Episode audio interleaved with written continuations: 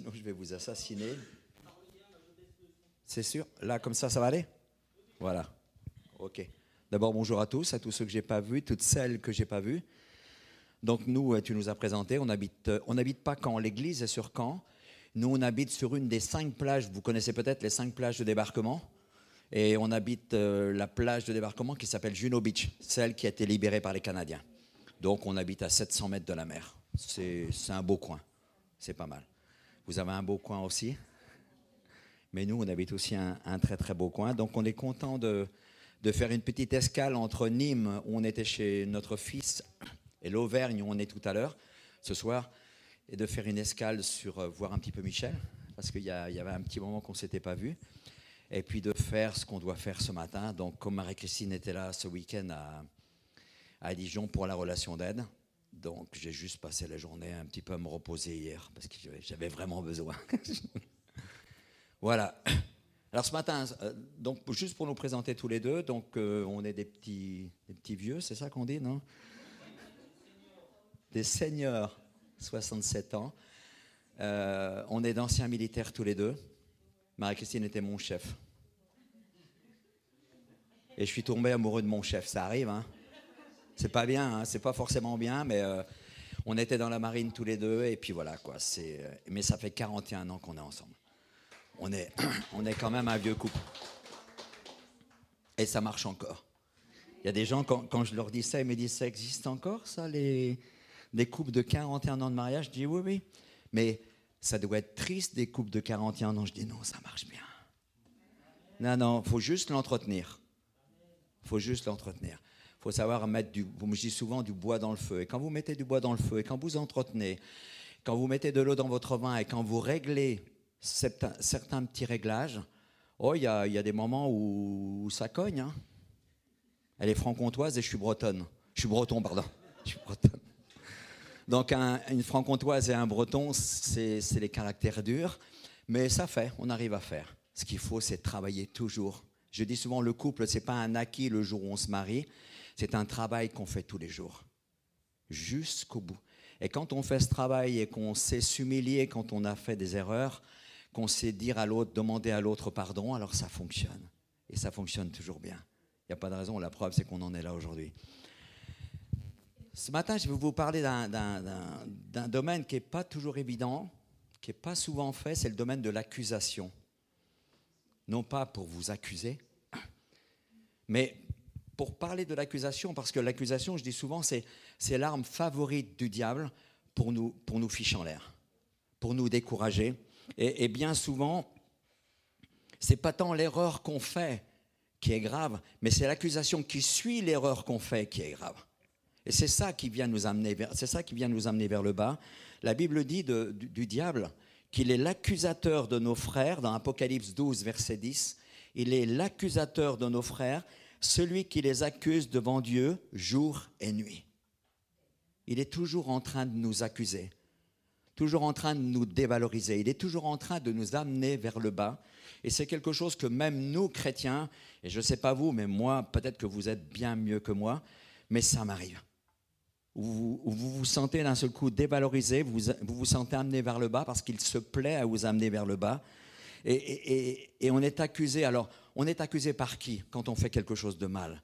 En tant que chrétien ou par rapport à notre passé On est accusé par les autres qui nous disent et vous l'avez sûrement entendu, tu n'as pas changé. Vous l'avez entendu ça déjà? Même dans le couple, tu fais toujours les mêmes erreurs. Toi, tu n'as pas changé. Ça, on est accusé par les autres. On est accusé par le diable qui vient simplement nous dire, et dans mon ministère, j'ai 40 ans de ministère, le diable m'a souvent dit, mais qui tu es pour servir? Quel est ton droit, quel est ton mérite de servir Dieu comme tu le fais? Parce que je suis comme vous, je ne suis pas parfait. Un chrétien n'est pas forcément dans la perfection. Et combien de fois je me fais comme ça accuser par le diable qui me dit, mais quel est ton droit de servir? Quel est ton droit de prêcher? Tu prêches ceci aux autres, est-ce que toi, tu as compris au moins cela? Et puis on est surtout accusé, vous savez, par qui? Par notre propre cœur. Je crois que ça, c'est le pire. Et, et, vous êtes toujours dans ce mea culpa qui, vous êtes toujours en train de vous dire, mais je retombe toujours dans les mêmes travers. Je retombe tout le temps dans, dans les mêmes faiblesses. Mais ce que je voudrais vous dire juste ce matin, c'est ça, c'est que Dieu n'accuse jamais. Quand vous sentez une accusation, que ce soit par les autres, par vous ou par le diable, c'est jamais Dieu qui accuse. Dieu n'accuse jamais quelqu'un. Au contraire, moi je crois depuis les, années que j'ai avec Dieu que Dieu est, celui qui va me montrer mon péché. La Bible dit que le Saint-Esprit va me convaincre de, vérité, va me convaincre de toute la vérité. Il peut me montrer quelque chose, mais jamais ne m'enfonce à cause de ces choses-là. Dieu m'amène dans la vérité de mon péché, de mes erreurs, même en tant que chrétien. Toi, ce frère, là, ce que tu as été vis-à-vis de cette sœur, c'est pas très chouette avec ce frère, tu as été vraiment trop dur. Il va me montrer la chose, mais jamais m'accuser de ce que j'ai fait ou de ce que j'ai dit. Retenez toujours ça. L'accusation ne vient jamais de Dieu. Jamais, jamais, jamais. Le Saint-Esprit vient juste éclairer ma vie, me montrer là où je dois être, ce que je dois faire et ce que je dois dire simplement. Il me conduit dans toute la vérité. N'oubliez pas une chose, c'est que le Saint-Esprit est appelé le paraclète, le consolateur. Un consolateur n'accuse pas. Un consolateur me relève en permanence. Et je ne sais pas vous, mais combien de fois dans ma marche chrétienne, j'ai failli. Qui peut dire ici ce matin que dans sa marche chrétienne, il a toujours été OK? Il a toujours été, vous savez, la Bible parle des plus que vainqueurs. Mais il y a des moments où je suis plus que vainqueur. Pas plus que vainqueur. Parce qu'il y a des moments plus difficiles que d'autres. Il y a des passes dans nos vies chrétiennes qui ne sont pas toujours un long fleuve tranquille. Mais Dieu ne m'accuse pas pour autant. Au contraire, le consolateur moi, j'ai envie de vous dire ceci. Le consolateur vient, il me prend par la main, il me dit, allez, Jojo, on repart de plus belle. On repart de plus belle. Je me souviens un jour, j'ai travaillé à Mulhouse pendant, on a travaillé trois ans et demi dans un centre qui s'appelait le Centre SOS Jeune à Mulhouse, avec l'église des ADD sur, Mulhouse. Et, euh, et j'étais pas bien du tout. Pourquoi? Parce que les périodes que nous traversions étaient vraiment difficiles. On était, j'étais un des pasteurs de l'église de Mulhouse et en même temps éducateur dans le centre de réinsertion. On bossait 12 heures par jour, 6 jours sur 7, donc c'était vraiment, vraiment un, poste difficile. Et on, est parti dans les Vosges avec une cinquantaine de gars du centre. Donc les gars du centre que nous accueillons, c'était pas des saints. C'était pas vraiment des saints. C'était des gars qui avaient 15 ans, 20 ans, 25 ans de tôle mais on les emmenait avec nous, on faisait des, camps d'oxygénation comme ça dans les Vosges. Et j'étais vraiment pas bien. Et un soir, pendant une réunion, j'étais mais vraiment complètement à l'envers. Et quand il a fallu aller prier pour ces gars-là, je me suis dit, mais quelle légitimité j'ai pour prier pour eux Je suis pire qu'eux. Je ne suis pas mieux qu'eux. Et simplement, Dieu m'a dit, mais si tu y vas, tu retrouveras tes forces. Et là, il y, a y a un autre éducateur qui est venu, qui m'a pris par la main poussé par l'esprit, qui m'a pris, m'a dit Jojo, on y va, on prie pour eux. Mais je dis Mais je ne suis pas en état. Tu pries avec moi. Et là, j'ai commencé à prier avec eux. Et au fur et à mesure que je priais avec eux, les forces revenaient. Le consolateur était en train de me consoler. Le consolateur était en train de me dire, je peux me servir de toi malgré ton état. Et comme je dis souvent, ma fille est médecin. Et je dis souvent qu'un médecin malade peut quand même signer des ordonnances. Même si tu n'es pas bien. Même si tu traverses une drôle de période, tu peux toujours aller prier pour quelqu'un. Tu peux toujours faire quelque chose pour quelqu'un. Dieu n'accuse pas. Dieu n'accuse personne. Regardez avec la femme adultère. Vous savez, on trouve ça dans Jean au chapitre 8, surtout le, verset 10 et 11. Euh, et Jésus va dire à ceux qui l'accusaient euh, bah, que lancez-lui les pierres. Enfin, comment c'est exactement le verset? Enfin, que, celui qui n'a jamais péché lui lance la première pierre. Et personne ne l'a fait. Il est dit qu'à partir du plus vieux, qui avait beaucoup plus péché que les plus jeunes, ils ont posé leurs cailloux. Et Jésus va juste dire cette phrase à cette femme, ce verset Où sont ceux qui t'accusaient? Moi non plus, je ne t'accuse pas, je ne te condamne pas. Gardez ça ce matin. En tant que chrétien, si vous faites des erreurs, parce que vous en ferez, Dieu nous dit et Dieu vous dit, moi je ne t'accuse pas. Où sont ceux qui t'accusaient? Et j'aime ça de la part de Dieu. Regardez le fils prodigue. Lorsqu'il revient des erreurs qu'il a commises, il a dilapidé la fortune sa part que, le père lui a donnée. Il dilapide sa fortune. Il, fait n'importe quoi avec les filles de mauvaise vie. Va, enfin, ça serait aujourd'hui. Il irait dans les bistrots, il irait dans les boîtes. Et lorsqu'il revient, Est-ce que son père l'attend avec une baguette? Est-ce que son père le prend dans son bureau? Est-ce que son père lui dit Viens, j'ai un truc à te dire? Non, pas du tout. Son père va juste ouvrir les bras. Il va simplement dire Réjouissons-nous, mon fils qui était mort est revenu à la vie. Et ça, c'est exactement ce que Dieu fait avec nous quand nous ne faisons pas ce qu'il faut. Retenez ça. Dieu n'accuse jamais. Dieu, quand il efface des dettes, il efface vraiment les dettes. Il règle notre passé, les factures. J'aime bien lorsque l'apôtre Paul, dans Romains 8, 1, dit Il n'y a plus aucune condamnation pour ceux qui sont en Jésus-Christ. Ça veut dire que le passé que vous avez eu, je ne connais pas votre passé ici, du tout, du tout à chacun, mais quel que soit le passé que vous avez eu, Dieu règle la dette du passé. Et heureusement, parce que je peux vous dire que je ne me tiendrai pas devant vous si Dieu n'avait pas réglé ma dette. Parce que le gars que j'étais, vous auriez changé. Ma femme me dit souvent, si je t'avais connu à l'époque, j'aurais changé de trottoir. Parce que j'étais alcoolique au dernier degré. Parce que ma vie, c'était les boîtes de nuit, c'était les, prostituées, c'était tout, tout, ce qui va avec la vie d'un marin en escale. J'aurais changé de trottoir, puis je crois qu'elle aurait bien fait de toute façon. Et j'aurais aucune légitimité d'être là mais parce que je sais qu'il n'y a plus aucune condamnation pour ceux qui sont en Jésus-Christ, je sais que cette dette-là, elle est réellement passée. Et j'aime bien dans ce, verset de l'apôtre Paul, vous connaissez 2 Corinthiens 5, 17, tout chrétien connaît 2 Corinthiens 5, 17. Si, si quelqu'un est en Christ, il est une nouvelle création. Les choses anciennes sont passées, voici, toutes choses sont devenues nouvelles. Alors ça, c'est un verset qu'on connaît tous par cœur. La question, elle est, est-ce que les choses anciennes sont réellement passées? Aïe. Combien de fois j'ai en entretien, et nous avons tous les deux en entretien des gens qui nous disent, le passé revient au galop. Les choses anciennes sont tout le temps en train de revenir. Mon sale caractère, euh, mes, déviances, celles que j'avais dans, dans mon passé, sont tout le temps, tout le temps, tout le temps en train de revenir. Et, la question qu'un chrétien doit se poser, c'est toujours celle-là. Est-ce que les choses anciennes sont vraiment passées? On est en devoir de se poser cette question-là, parce qu'on a tous eu un passé pas si clean que ça. On a tous eu, je dirais, quelque part une histoire, et il n'y a, pas eu un parfait. Personne n'a été parfait dans nos vies.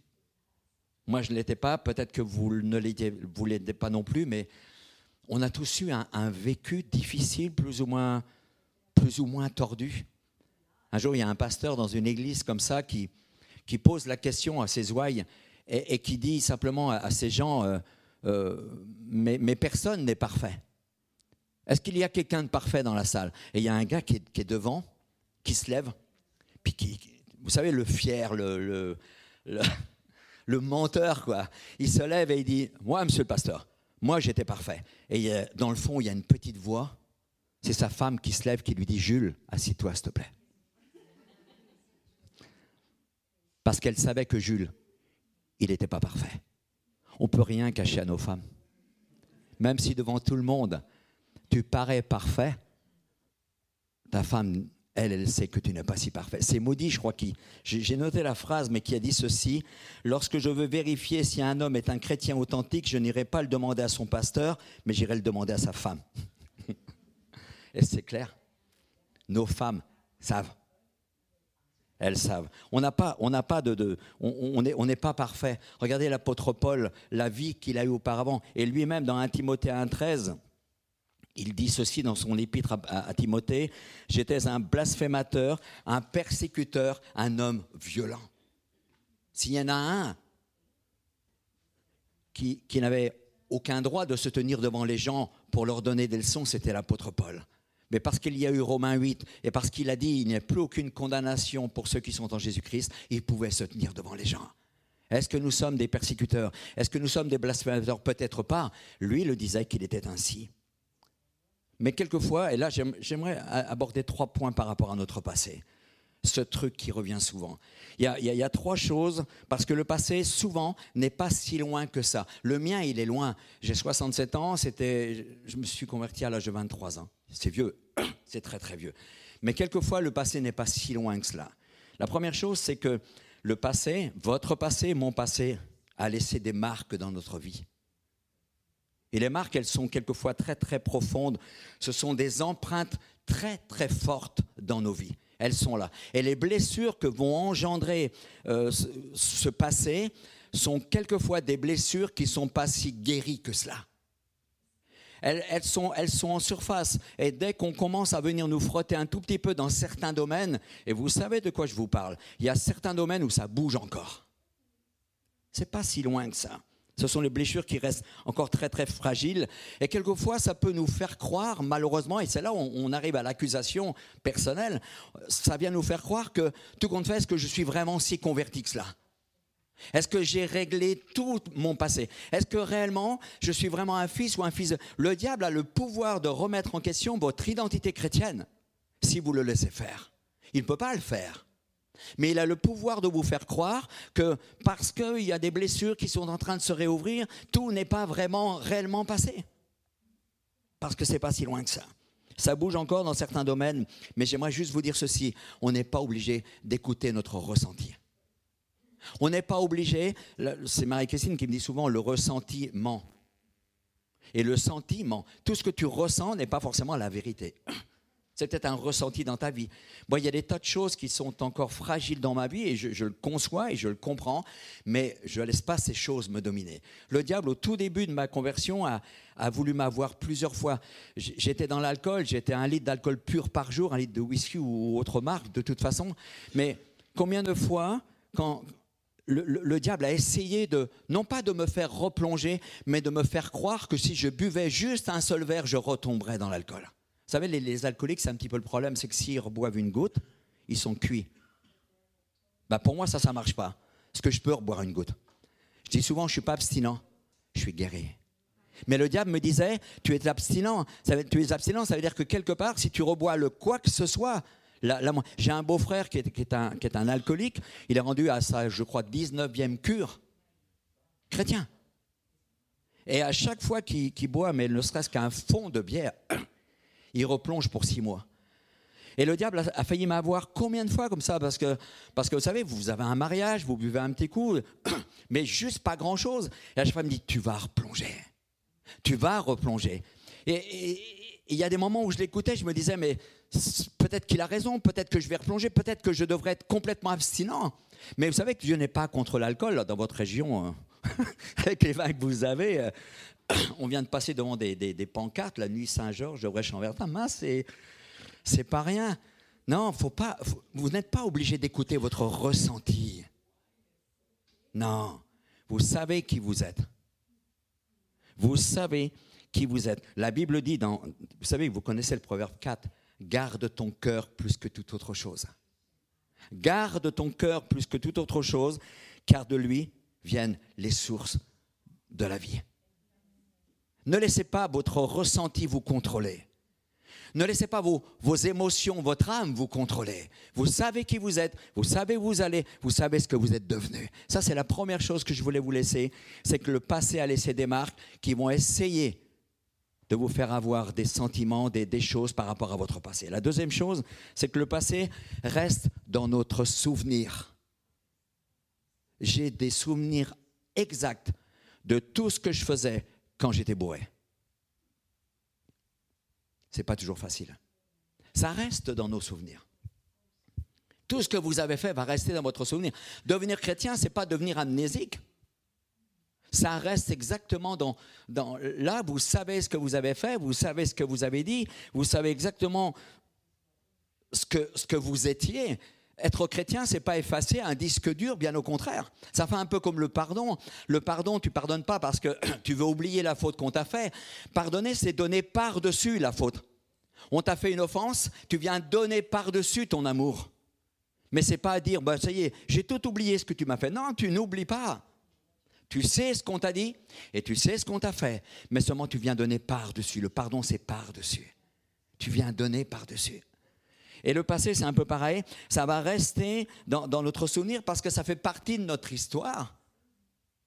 Ça fait partie de notre histoire, ça fait partie de notre vécu. Simplement, c'est à nous de ne pas y revenir, à nous de ne pas faire, je dis souvent aux gens, d'introspection trop maladive. Vous savez, souvent les gens, je sais parce qu'en entretien, j'ai eu tellement de gens qui, qui n'arrêtent pas d'aller fouiller dans leur poubelle. Vous savez, ils fouillent dans leur poubelle de leur passé. Et ils essayent de creuser des choses, des choses et des choses. Je dis, arrête avec ça. Pourquoi tu creuses ton passé? Vis avec ton présent et projette-toi dans ton devenir et dans ton avenir, dans ton futur. Mais arrête de fouiller dans ta poubelle. Vous n'êtes pas obligé, parce que vous avez un souvenir, parce que vous savez les choses, d'y retourner en disant qu'est-ce que je pourrais régler dans mon passé? Je dis c'est bon, le passé est passé. Le passé est bien réglé. Il y a quelqu'un qui a dit ne discute pas avec ton passé, il n'a plus rien à te dire. Il n'a plus rien à te dire. Et quelqu'un d'autre a dit, il y aura toujours une plume pour écrire le futur, mais jamais une gomme pour effacer le passé. Le passé ne s'efface pas. Faut juste pas vivre avec. Il est là. Il est là. Je sais les erreurs que j'ai commises. Je sais que Dieu m'a pardonné ces choses-là. Je sais que Dieu a tourné la page. Je sais que Dieu a effacé la dette.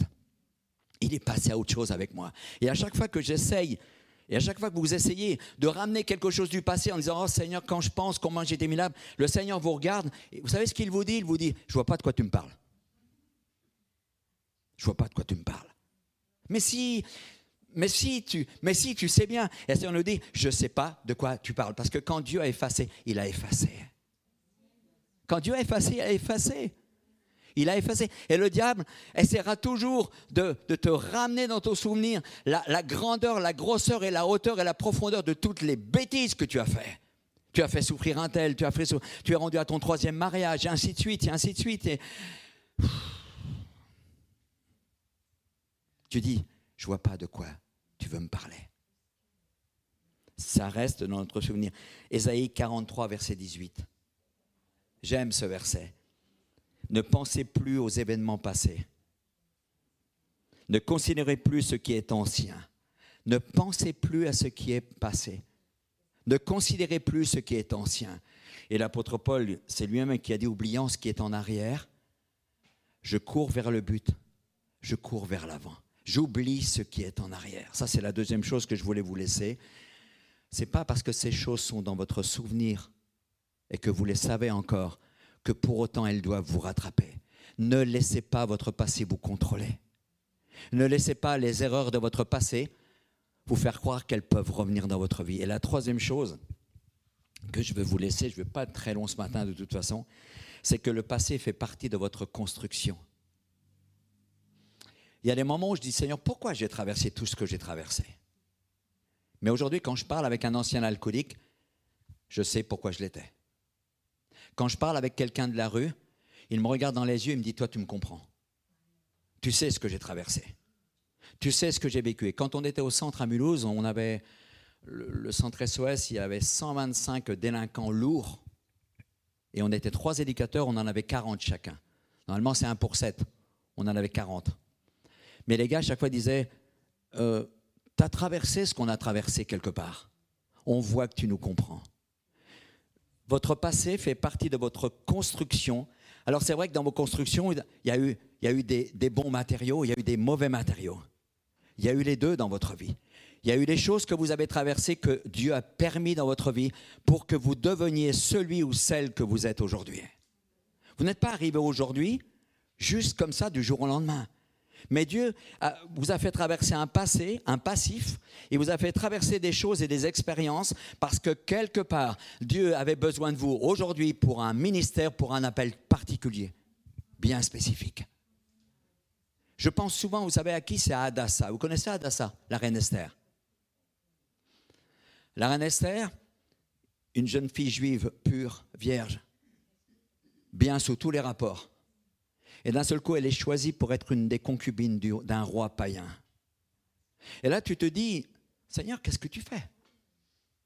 Moi qui suis une jeune fille pure, je vais me retrouver dans le lit d'un roi païen. C'est quoi cette affaire? Mais ça a servi à ce que Adassa devienne la reine Esther qui va influencer le roi de façon à sauver le peuple d'Israël. Vous voyez comme quoi de quelque chose de très très mauvais qui paraît mauvais, qui est mauvais de toute façon, Dieu l'a transformé en bien. Regardez Joseph, regardez tout ce qu'il a traversé. Joseph aurait pu dire, mais tous ces rêves, toutes ces visions que j'ai eues, que j'ai traversées, mais c'est n'importe quoi. Je, je, suis jeté dans une citerne, je me retrouve esclave, je me retrouve en prison. J'ai dû rêver, j'ai fait un cauchemar, j'ai pas fait un rêve. Et tout compte fait, toutes ces choses ont servi à ce qu'ils deviennent une notoriété en Égypte. Tout ce que vous avez traversé, pas tout, mais une grande partie des choses que vous avez traversées, Dieu l'a permis pour qu'aujourd'hui vous ayez le caractère que vous avez, pour que vous soyez l'homme ou la femme que vous êtes. Ça fait partie de votre construction. Je dis souvent, moi, si, si j'effaçais les erreurs de mon passé, j'enlèverais toute la sagesse de mon présent. J'aime pas le passé que j'ai eu. Mais en même temps, le passé que j'ai eu m'a construit dans mon, dans mon présent d'aujourd'hui.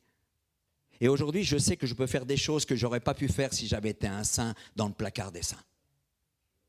J'aurais pas compris certaines choses. Aujourd'hui, je peux comprendre un gars de la rue. Je peux comprendre un gars qui boit trop. Je peux comprendre un dépressif. Je peux comprendre tellement de choses parce que ces choses-là, ce sont les choses aussi qui m'ont construite. Ce sont les choses que j'ai que j'ai traversées. Alors, j'aimerais juste vous dire cet après-midi, euh, ce, matin, parce que nous, on a un l'après-midi. J'aimerais vous dire ce matin, ne jugez pas trop votre passé.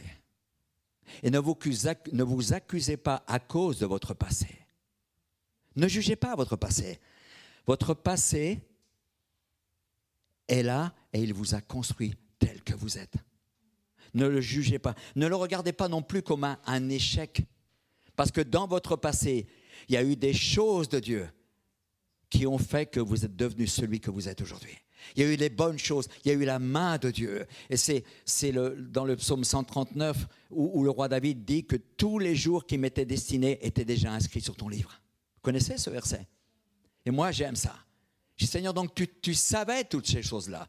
Et j'ai l'impression que Dieu me dit, je savais et j'ai jamais laissé permettre que ça aille au-delà de tes forces. Je me souviens lorsque nous étions à Toulon, pour ceux qui connaissent un peu la, ville de Toulon, il y a un quartier qui s'appelle Chicago. C'est un quartier de prostitution, c'est un quartier où il y a des bistrots, mais terribles. Et, on allait dans les bistrots les plus terribles. Et on me disait tout le temps, ne va jamais là-bas, tu vas te faire égorger. Et c'est marrant, j'ai toujours été là-bas, mais j'ai l'impression qu'il y avait ce Dieu, alors que je n'étais pas croyant alors que je n'étais pas un fils de Dieu, il y a toujours eu ce Dieu qui a permis toujours que je m'en sorte. Toujours. Et quand je me retourne, je me dis, il y avait vraiment un ange gardien sur ma vie. Parce que Dieu permettait des choses, mais il ne permet, pas au diable d'aller plus loin que ce que lui autorise. Il m'a construit par rapport à ça. Sur ton livre était inscrit tous les jours qui m'étaient destinés. Mes amis, votre passé ne vous disqualifie pas aux yeux de Dieu. Il vous prépare à votre avenir. J'aimerais que vous puissiez vraiment avoir un, autre regard sur tout ce que vous avez vécu pour ne pas que ce passé vous accuse et vous rattrape. Ne vous laissez pas accuser par quelque chose que, que Dieu a fait dans votre vie. Et les, les choses qu'on traverse, la Bible dit que Dieu fait tout pour un but. Il sait ce qu'il fait. Je ne je comprends pas sur l'instant toujours tout ce que Dieu fait, mais Dieu fait tout pour un but, mes amis. Et je ne sais pas pourquoi vous avez traversé mille misères dans votre vie, pourquoi vous avez traversé telle chose, mais Dieu, lui, était à l'œuvre comme un parfait dessinateur qui dessinait votre vie déjà. J'aimerais finir juste avec une chose, avec l'apôtre Pierre, pour vous montrer que ce Dieu n'accuse pas, mais que le Dieu que nous servons, c'est un Dieu qui restaure. On va prendre, si vous avez dans, dans Jean 21, l'évangile de Jean 21.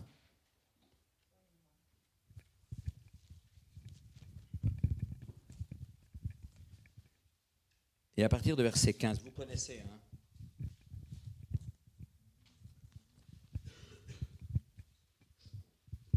Jean, 15, Jean 21, pardon, à partir du verset 15. Vous connaissez ça, c'est Pierre qui se retrouve devant Jésus après son triple reniement. Après qu'ils eurent mangé, Jésus dit à Simon-Pierre, Simon, fils de Jonas, m'aimes-tu plus que ne m'aime ceci?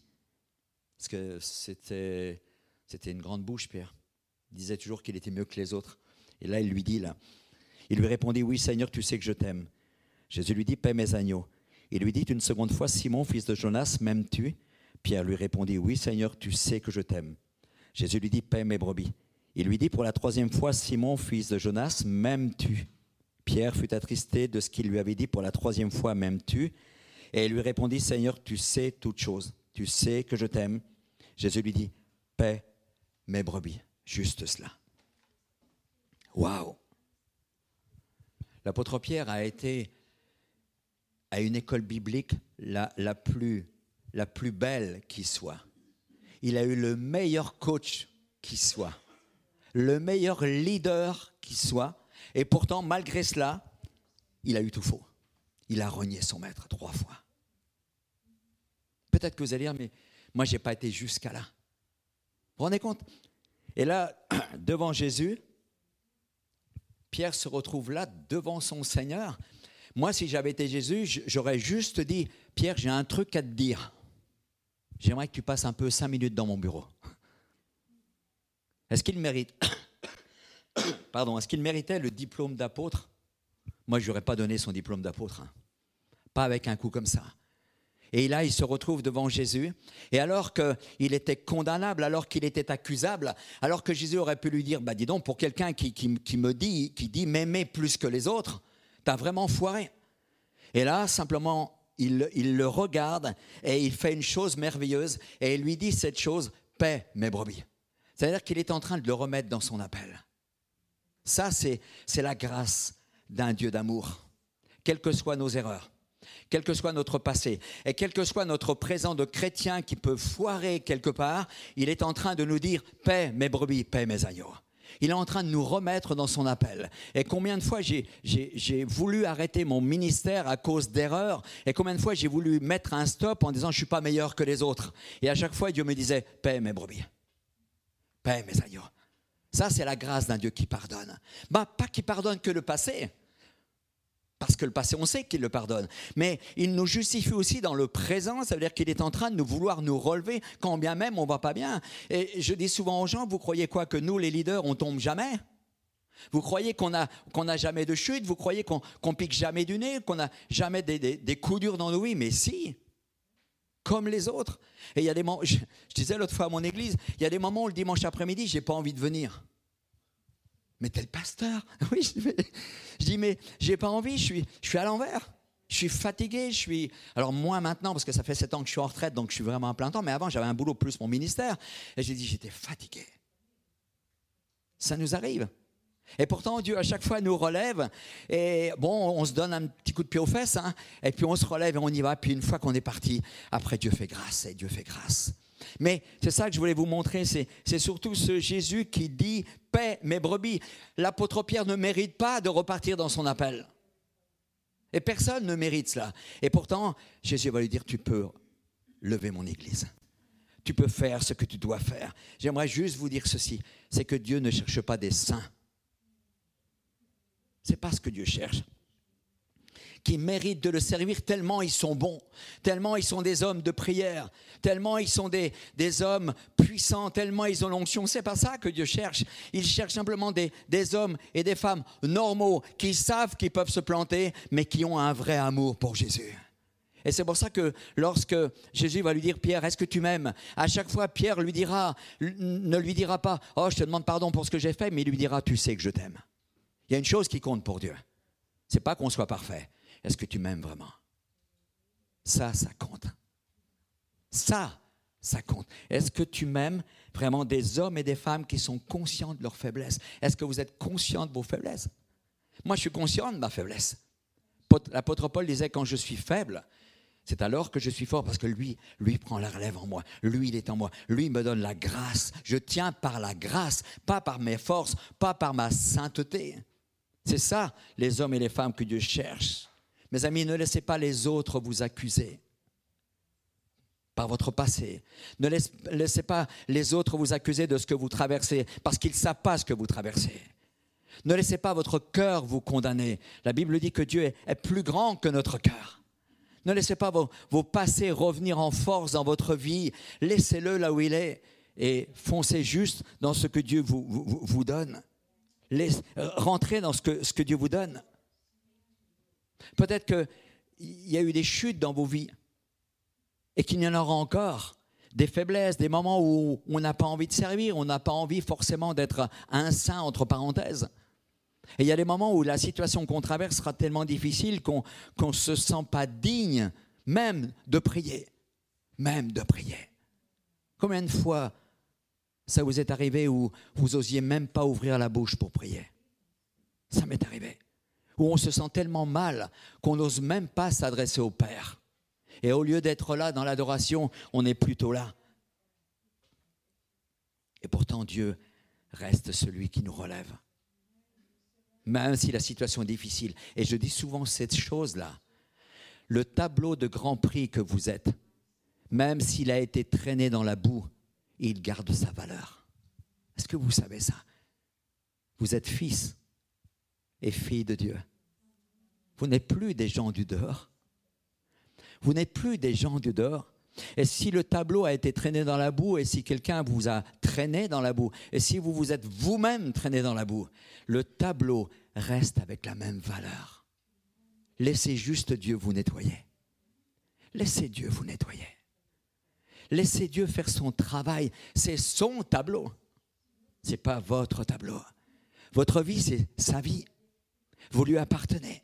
Et Dieu prend juste ce tableau et, commence à le renettoyer. Et lui redonne sa, beauté quelque part. Foncez dans, dans, ce que Dieu vous demande de faire. Ne laissez pas le diable vous diminuer, vous, vous faire vous apitoyer sur vous-même en disant que vous êtes le pire des pires. C'est pas vrai. Vous êtes des gens de la maison de Dieu. Vous êtes des concitoyens du ciel. Je me suis trop laissé avoir pendant 44 ans pour qu'aujourd'hui j'arrive à vous dire, ne vous laissez plus avoir. Ne laissez pas le diable diminuer votre identité, vous faire croire que vous n'en avez pas, vous faire croire que vous n'êtes pas du ciel, parce qu'à cause de ci, à cause de cela. Non, vous savez qui vous êtes. Amen. Ne laissez pas l'accusation vous rattraper. J'aimerais juste qu'on ferme nos yeux là, un petit moment. Et là, je vais